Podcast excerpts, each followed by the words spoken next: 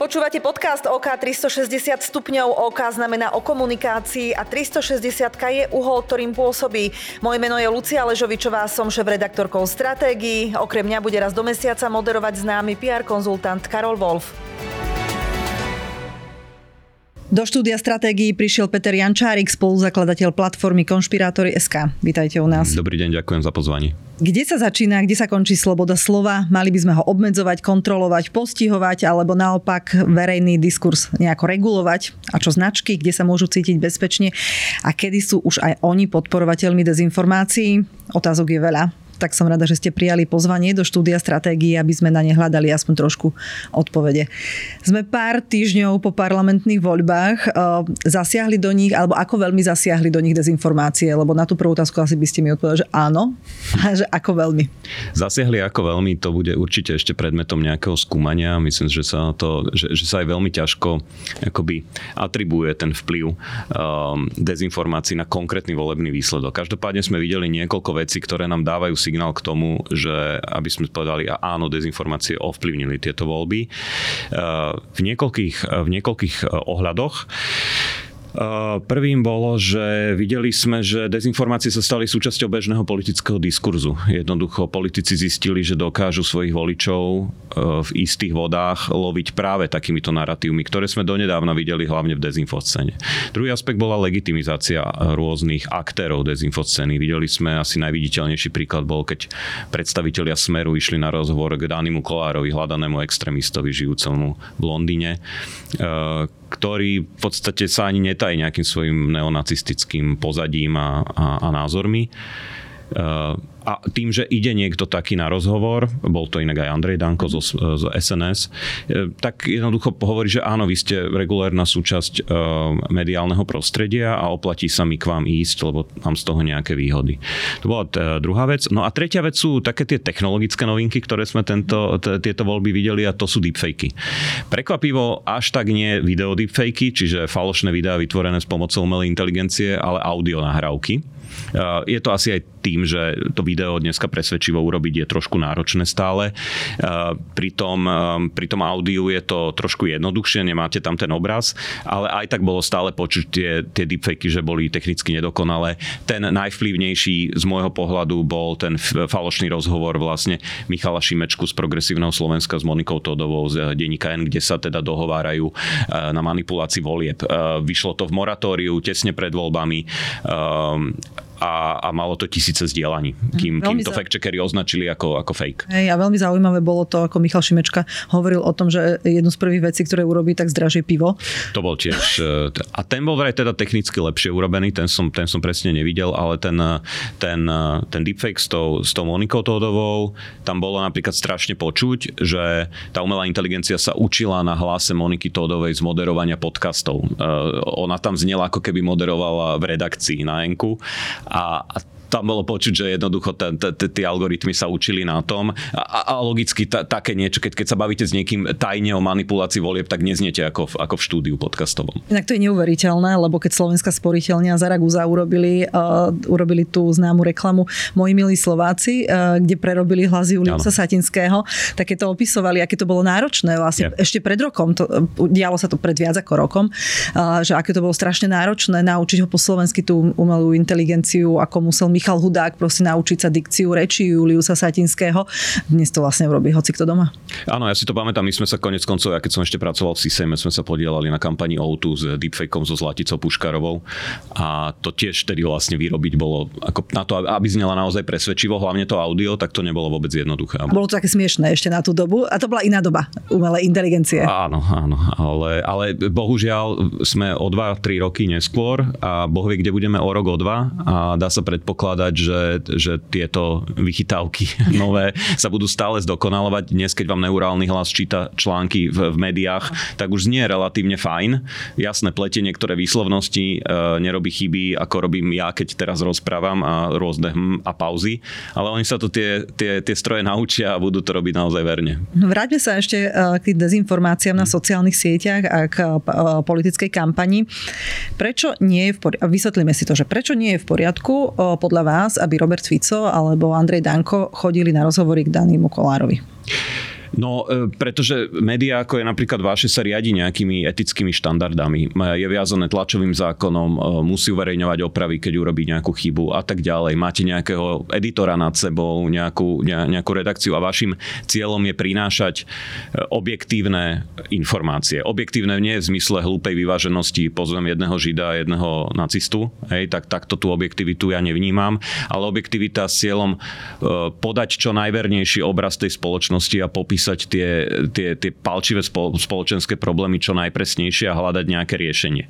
To je asi poslaním žurnalistiky, ale toto nie je poslaním týchto aktérov. Dani Kolár, jeho, jeho podkaz nie je zameraný na to, aby, eh, aby hľadal pravdu a popisoval spoločenské problémy alebo riešil trápenie v zdravotníctve alebo v sociálnych, v sociálnych veciach. Eh, oni majú jednoducho agendu a to nás vedie vlastne k prvej tej definícii dezinformácií. Dezinformovať znamená ten mať ten úmysel. To znamená, chcete niekoho úmyselne manipulovať k tomu, aby si myslel niečo, čo chcete vy. Uh-huh. A... Pravdu už viem a teraz idem no, niečo... Pravdu z toho úplne vynechajme. Jednoducho chcem vás presvedčiť o mojom videní sveta uh, bez ohľadu na fakty.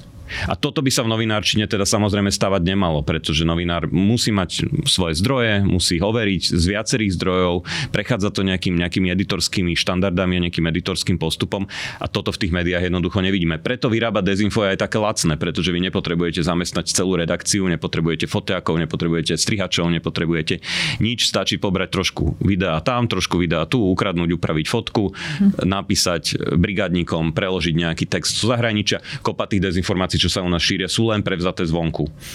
V zdravotníctve sme to videli dlhé roky, antivakcinačné články. To, to, to všetko boli narratívy vymyslené už niekde inde, ktoré stačilo preložiť. Preto vlastne, e, inak vyšla aj zaujímavá štúdia pred pár mesiacmi od Infosecurity a ďalších organizácií. Pozerali sa na e, predpokladané odhadované príjmy českých a slovenských dezinformačných stránok.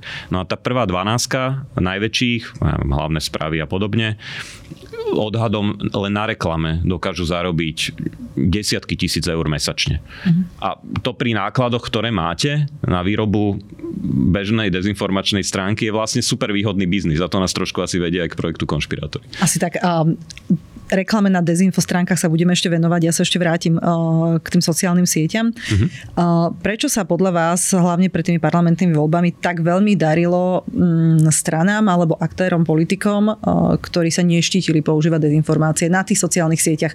Vieme, že politické strany si veľa peňazí uh, platia platia si reklamu, aby sa ich príspevky šírili lepšie.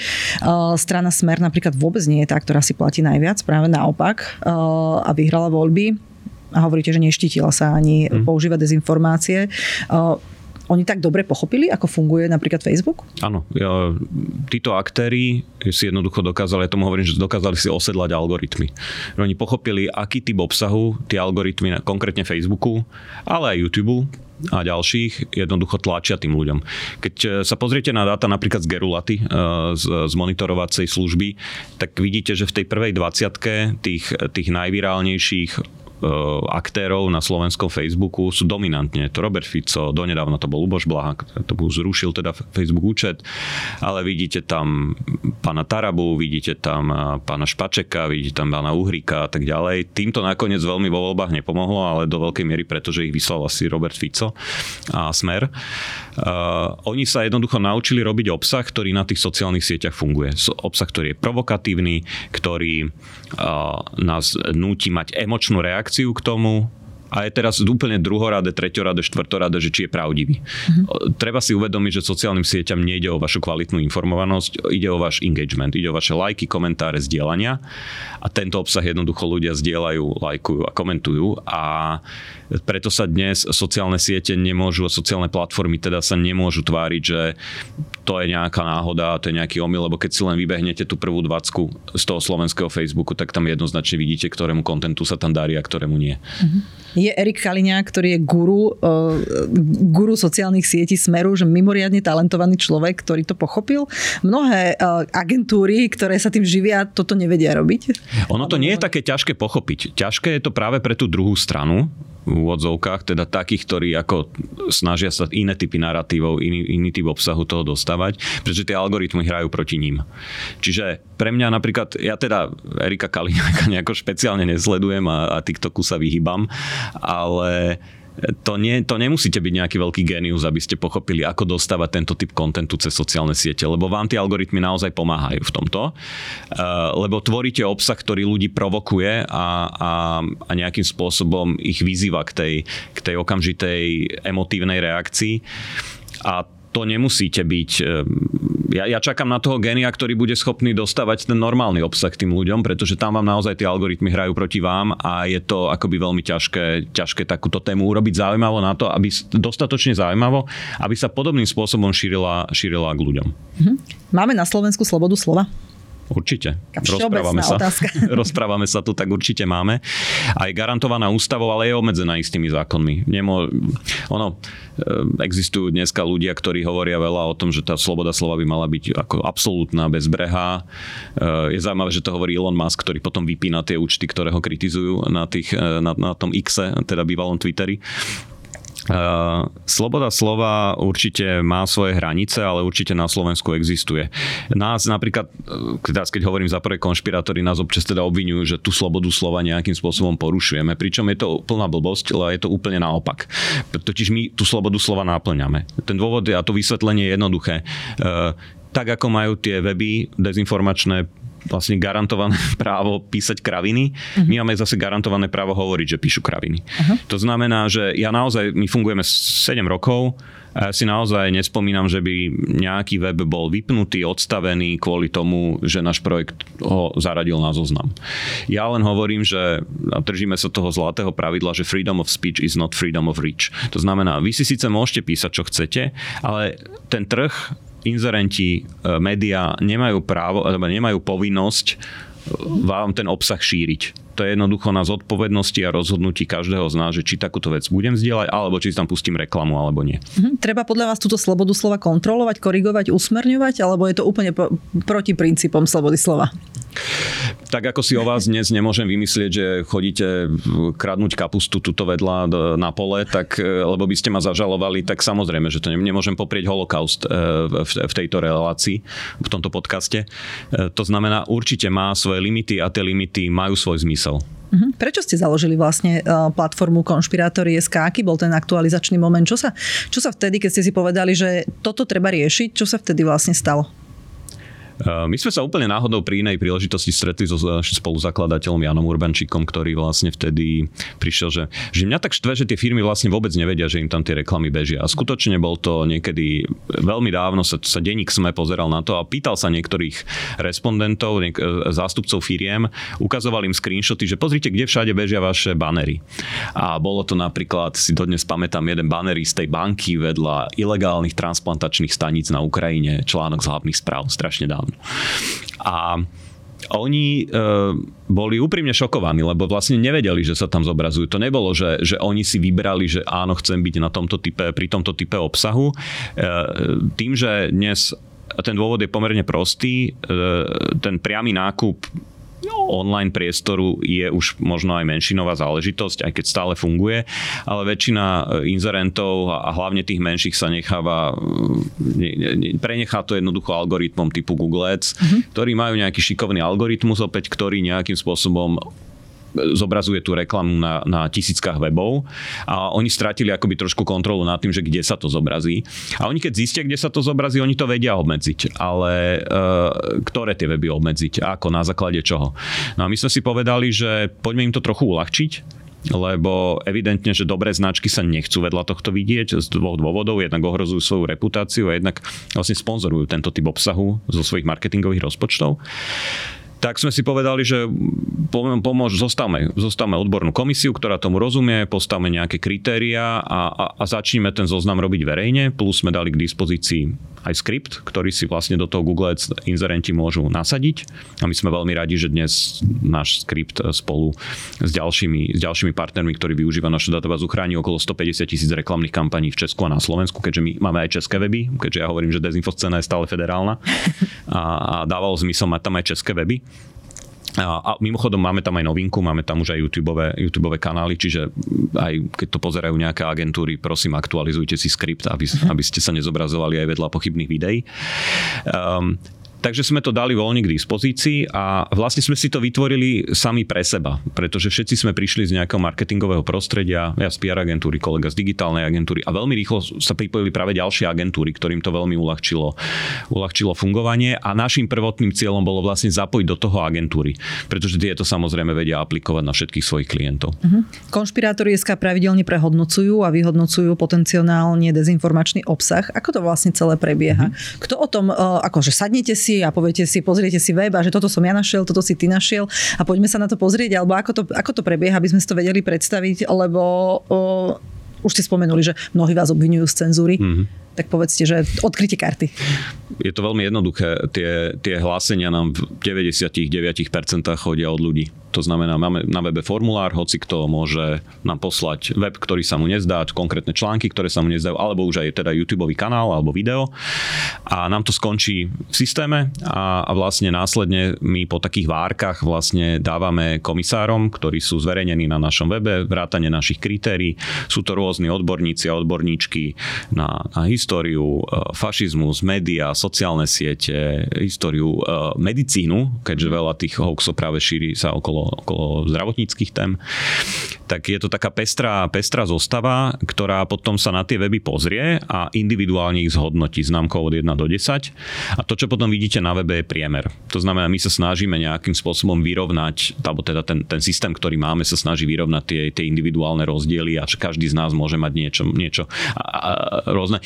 Vo veľa prípadoch vidíme, že sa tie individuálne známky približne zhodujú, niekde vidíme, že niekto vníma niečo kritickejšie a niečo nie a ono sa to potom akoby vyrovná. Minimálne polka členov tej komisie musí hlasovať, e, aby sme tú, tú známku dali. Uh-huh. Pri veľmi exponovaných weboch sa naozaj snažíme, aby sa vyjadrili ideálne všetci. Samozrejme, niekto sa môže zdať toho hlasovacieho práva. Napríklad je to nejaká medicínska stránka, on si netrúfa, ako toto hodnotiť, takže v tomto sú oni veľmi korektní. Um, no a to, čo vidíte na webe, uh, vlastne v tom zozname hlavnom, to sú weby nad 6 z 10, kde už vlastne my dávame odporúčanie akoby firmám neinzerovať. Opäť, je to len odporúčanie.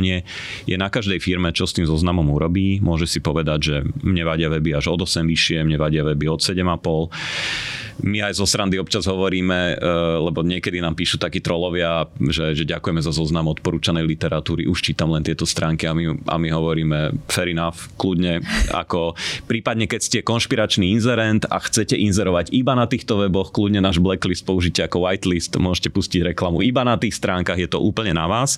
A my dávame naozaj len úplne nezávislý a, a nezáväzný názor k tomu, že toto je podľa nás nie OK, ale je úplne na vás, že čo s tým urobíte, ale sme radi, že, že, že podľa toho počtu, počtu agentúr a, a firiem že, že akože nestretli sme sa veľmi, že, že prečo to robíte a my tam chceme na tých weboch byť. Kamarát Peter Šebo z PS Digital hovorí um, takú, takú dobrú poučku, ktorú aj hovorím ja ďalej a, a teda nevydávam ju za svoju, že pokiaľ nehľadáte svojich zákazníkov iba na takýchto weboch, tak ich viete chytiť inde. Že nemá zmysel pre vás ani biznisový na takýchto weboch byť so svojou značkou, pretože ich viete chytiť na nejakej, na, na, na online, hej, alebo, alebo niekde inde, že, že nemusíte, pokiaľ, ja neviem, ja dávam príklad, že keď nepredávate trička s Putinom a jednoducho musíte byť na Infovojne alebo na hlavných správach, tak tam jednoducho nebuďte a, na, a pustíte ten svoj banner inde. Vy to vyspendujete proste na lepších weboch ako na tých. Hej, ale vieme na druhej strane, že mnohé marketingové oddelenia alebo aj firmy sú tlačené výkonom sú, ale ten výkon, ten výkon na ženu inde. Na ženu inde, ale v mhm. takýchto to je možno jednoduchšie. Nemáte pocit alebo niekedy tú skúsenosť, že, že sklzávajú k tomu len preto, aby si doplnili čísla, aby si ich vylepšili, lebo tam je naozaj že obrovské publikum áno, ale zároveň hovorím, že to, to obrovské publikum nájdete aj inde. Ono to není tak, že niekto sa ráno zobudí a povie, že idem len na hlavné správy. Mm-hmm. Hej, že vy viete ísť, že, že to sú ľudia, kto, tí ľudia majú pestré zájmy, oni pozerajú televíziu, počúvajú rádio, uh, idú, a idú, idú aj, ja neviem, na plusku, na nový čas, proste všeli kde, že, že vy ich nemusíte chytať na tomto type médií. Samozrejme je to, akože vždy je to na tom inzerentovi. A toto mňa napríklad uh, mrzí, že občas počúvame argument, taký zvláštny, a ktorý podľa mňa nemá logiku, že no my nechceme byť tým arbitrom, ktorý ako niekomu blokne tú, tú reklamu. Mm-hmm. Ale veď to nie je ústavné právo ako tých webov mať reklamu od tej a tej firmy. Oni vás nemôžu zažalovať, že ste im nepustili reklamu. Že predsa vždy bolo sveté právo toho inzerenta vybrať si, na ktorých weboch a na ktorých médiách chce mať svoju značku a na ktorých nie. A v televíziách si, si dokonca vyberajú aj programy, v ktorých áno, chcú byť, aj, áno. aj v printoch si vyberajú áno, pre, konkrétny titul, pre, konkrétnu stranu. Prečo ja to mám zrazu nasypať do nejakému algoritmu Google, ktorý ma proste uplacíruje vedľa transplantačnej stanice a biolaboratórií a, a, a nejakých iných nezmyslov, e, proste na nejakých pochybných iných weboch. I naozaj, že, že, že my sme, ako, ja si nepamätám za tie roky, čo to robíme, že by niekto žaloval firmu za to, že, že mu nepustila reklamu u neho lebo to nie je naozaj právo, právo tých, eh, tých, tých firiem na vašu reklamu. To, to proste tak nefunguje. Čo hrozí vo všeobecnosti značkám, ktoré si túto domácu úlohu toto preverenie trhu alebo overenie tých médií, na ktorých púšťajú svoje reklamy hrozí? Už spomínané dva hlavné dôvody. Spájate s takým obsahom svoju značku. Jednoducho, keď ste veľký mobilný operátor alebo banka, chcete byť vedľa takéhoto obsahu. My máme ešte v prezentáciách často taký screenshot, kde je výrobca nábytku vedľa článku o sode bikarbóne, ktorá je akože lieč, ktorá údajne lieči rakovinu. No tak chcete legitimizovať takýto typ obsahu, že to si zvážte. No a už, už potom je tam aj ten praktický dôvod, že v reklamných platformách ako Google Ads okolo 70% toho toho rozpočtu reklamného ide tomu vydavateľovi. To znamená, že vy vlastne svojou reklamou sponzorujete chod týchto stránok. A to je už naozaj, že pokiaľ firmy dnes stále väčšmi stavajú kampane na svojej spoločenskej zodpovednosti, tak sa nemôžete jednoducho takýmto spôsobom poprieť. Myslím si, že to je základná hygiena značky, aby, aby povedzme si, keď, keď tvori, hovorí, že áno, sme good citizen a, a, a správame sa dobre v spoločnosti, tak nemôžem platiť klamárov druhou rukou zo svojho marketingového rozpočtu. Že to, to sa mi zdá, že, že už ide aj o principiálne rozhodnutie toho brandiaka a tej značky, že či tam chce byť. Mm-hmm. Čo vám hovoria značky? Uh, možno aké nejaké protiargumenty, že, že tam akoby chcú byť? Počúvate aj to? Že... To, čo ste načetli vy, uh, má, málo kedy, nám sa to veľmi nedostáva. Uh, ale z druhej ruky od agentúry niekedy, že možno príde klient a povie, že mne je to jedno, vy zapnite ma všade. Hej, že možno chce proste tie impresie na tomto nahnať, tieto kliky a je mu to jedno ale akože skôr sme, ja stále hovorím, že stretli sme viacej kamarátov ako nepriateľov, mm-hmm. keď sme to začali robiť.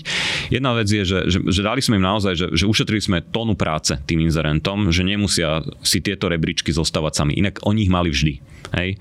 Ale neboli verejné, museli si ich nejako, nejako vyrábať a ja si myslím, že nie, náš zoznam není jediný, ktorý ten ten inzerent používa. Určite majú ešte svoje ďalšie nejaké brand safety zoznamy, ktoré, ktoré, um, na ktorých čo nechcú nechcú vidieť svoju značku, alebo vedľa nejakých kľúčových slov nechcú vidieť svoju značku. Čiže tie zoznamy si oni robili vždy, len my sme im dali nejakú základnú bázu, kde, kde, kde to niekto kvázi urobil za nich. Mm-hmm.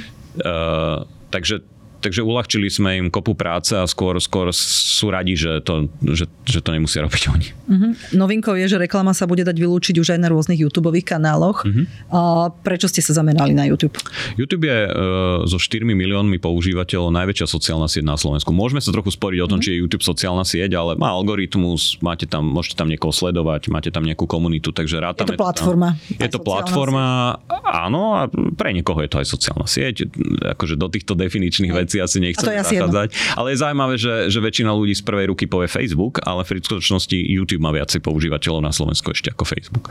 Vlastne väčšinu. A, a ešte je aj dôležité, že tá, že tá veková štruktúra je veľmi rozdistribuovaná, že aj či ste starí, mladí, proste ste na YouTube. A YouTube má ohromnú pozornosť, si dokáže... Má, má, má. Aj tým, že tam sledujete dlhšie videá. Áno, že nie len scrollujete tým Facebookom a, a... No, majú tie shorty, snažia sa áno. nejako dobehnúť ten TikTok a podobne, ale áno, v princípe princípe je to, je to obrovské a hovorím, že, že, že keď si založíte YouTube, ste na dva kliky od Harabina, že aj tie algoritmy nie úplne e, dobre fungujú a že, že mám x svedectiev od ľudí, čo si pozakladali YouTube účty a hneď im začalo ponúkať akože rôzne bizarné videá.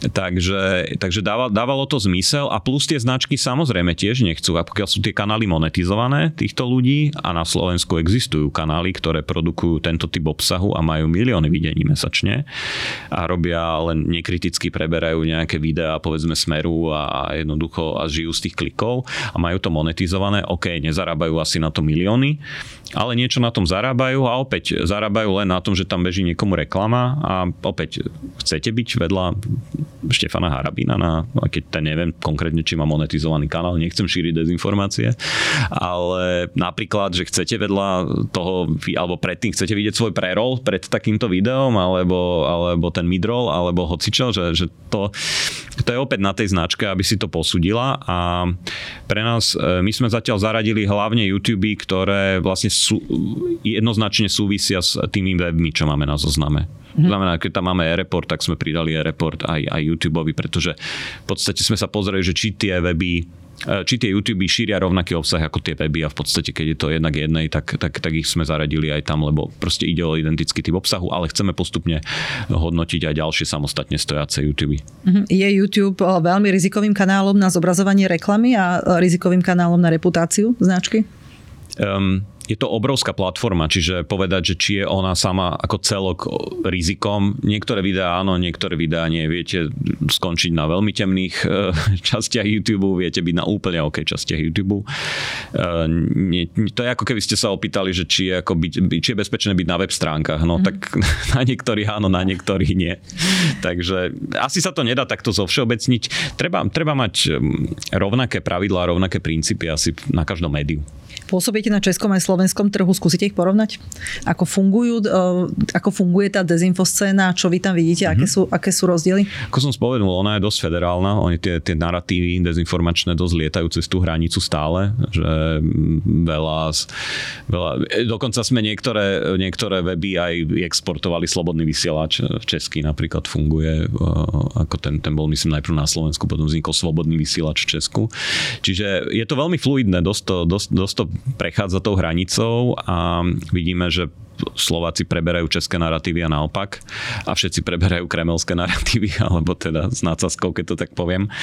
Uh, nie všetci, ale, ale ako značná časť z nich. Nie, opäť to nie je veľmi originálne produkovať dezinfo, no to už niekto niekde vymyslel a, a viete, to, viete to veľmi dobre prevziať, ale vedia oni akože aj domáce narratívy si vymýšľať dobre. Čiže ona akoby funguje, uh, funguje podobne. V tom Česku vidím, že nie je... Um, uh, že dezinfo napríklad v tej politickej kampani zatiaľ, aj keď uvidíme, ako to bude o dva roky v Česku, nie je akoby tí dezinfo aktéry e, sú takí, že samostatne stojaci, sú tam všetky títo rajchlovci, čo tam organizujú tie protesty na tom Václaváku a podobne, ale to sú takí samostatní jazdci s nejakými politickými ambíciami, ale nevidíme veľmi, že by že by politici chodili na rozhovory do nejakých dezinfowebov zatiaľ. E, môže sa to stať. E, aj keď najväčší uh, opozičný politik Andrej Babiš má vlastné médiá, takže teda ešte zatiaľ vidím. No už, už nemá, ale, ale akože vedel, vie, vie si skrátka využiť iný mediálny priestor, asi není úplne, úplne na toto odkazaný. Um, ja mám pocit, že Robert Fico a, a Smer a SNS, že, že už proste, že sú im tieto médiá blízke, lebo lovia voličov práve poslucha- medzi poslucháčmi týchto médií a pre nich má logický zmysel na nich byť. Uh, vidím skôr iné postoje inzerentov trochu, že Myslím, že tí, tie slovenské firmy sú také aktivistickejšie, že sa neboja ísť kožou na trh. E, samozrejme, tiež ich nie je úplne veľa, ale a sú to takí tí obvyklí podozriví, ktorých, ktorých stretávate v tých spoločenských kampaniách. Ale v Česku napríklad sú takí väčší libertariáni v niečom, že oni nechcú byť, práve tam často počúvam, že oni nechcú byť tým arbitrom toho, že kde sa, kde sa ich značka zobrazuje.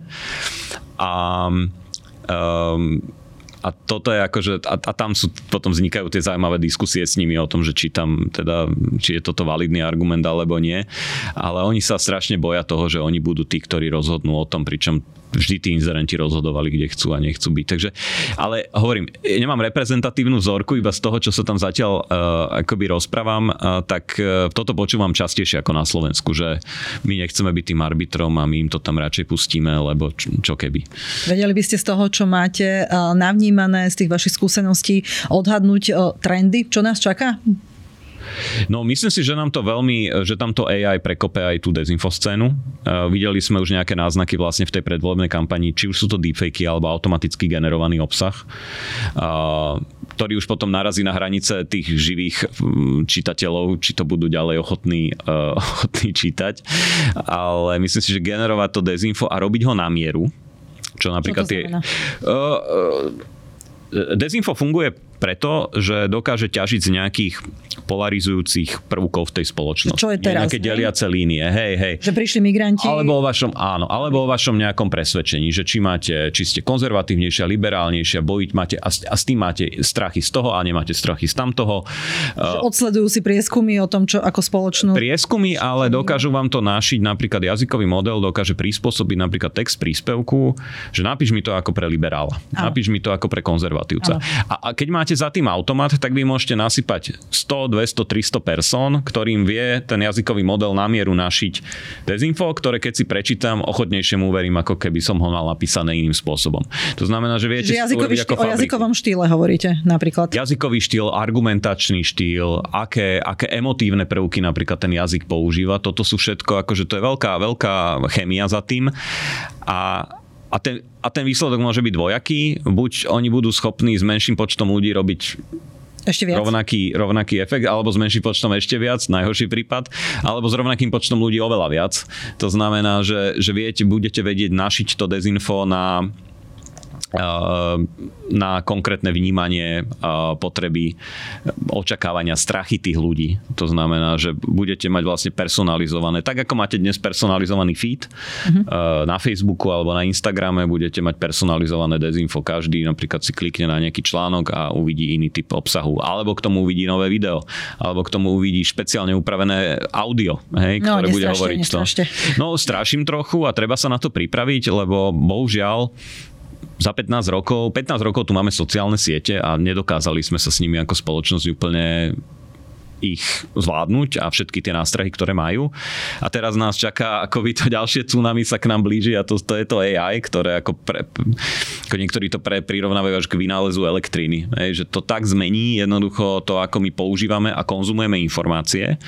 Že donedávna sme nemohli veriť textu, nemohli sme veriť obrázku, teraz budeme pochybovať už aj o videu, audiu, čo bola ešte taká posledná...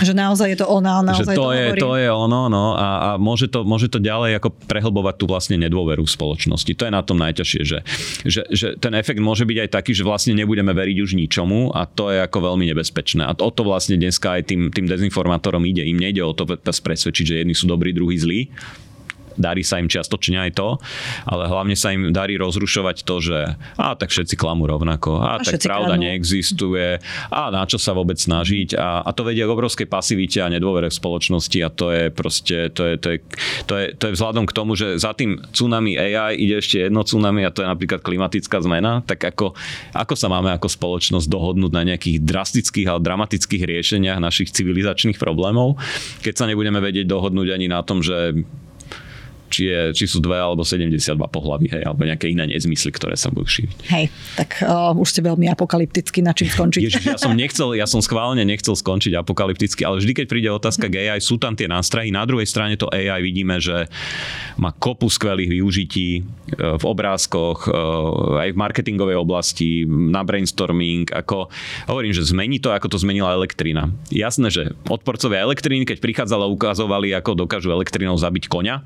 Tak to nechceme, budeme hľadať tie pozitívne použitia. My napríklad, um, uh, ja zároveň pôsobím uh, ešte v ešte v českom sezname a tam máme napríklad detektor uh, generovaných textov, ktorý používajú naši editory, aby sme zabránili tomu, aby sa naše platformy, náš newsfeed, naša self-publishingová platforma Seznam Medium stala akoby odkladiskom generovaných textov. Mm. Tie stále, akože tiež nehovoríme, že všetko generované je zlé, len hovoríme, že priznajte to, používajte to s mierou, aby o tom ten čitateľ vedel a, a je to proste progres ako akýkoľvek iný, tak ako novinárov nebudeme nútiť presadnúť k písaciemu stroju, tak ich neodúčime používať chat GPT, ale buďte transparentní v tom, že to robíte, lebo vám na to prídeme. Ďakujem vám veľmi pekne za rozhovor štúdiu stratégií a podcastu OK 360 stupňov bol zakladateľ platformy Konšpirátory SK Peter Jančárik. Ďakujem pekne ešte raz. Dovidenia.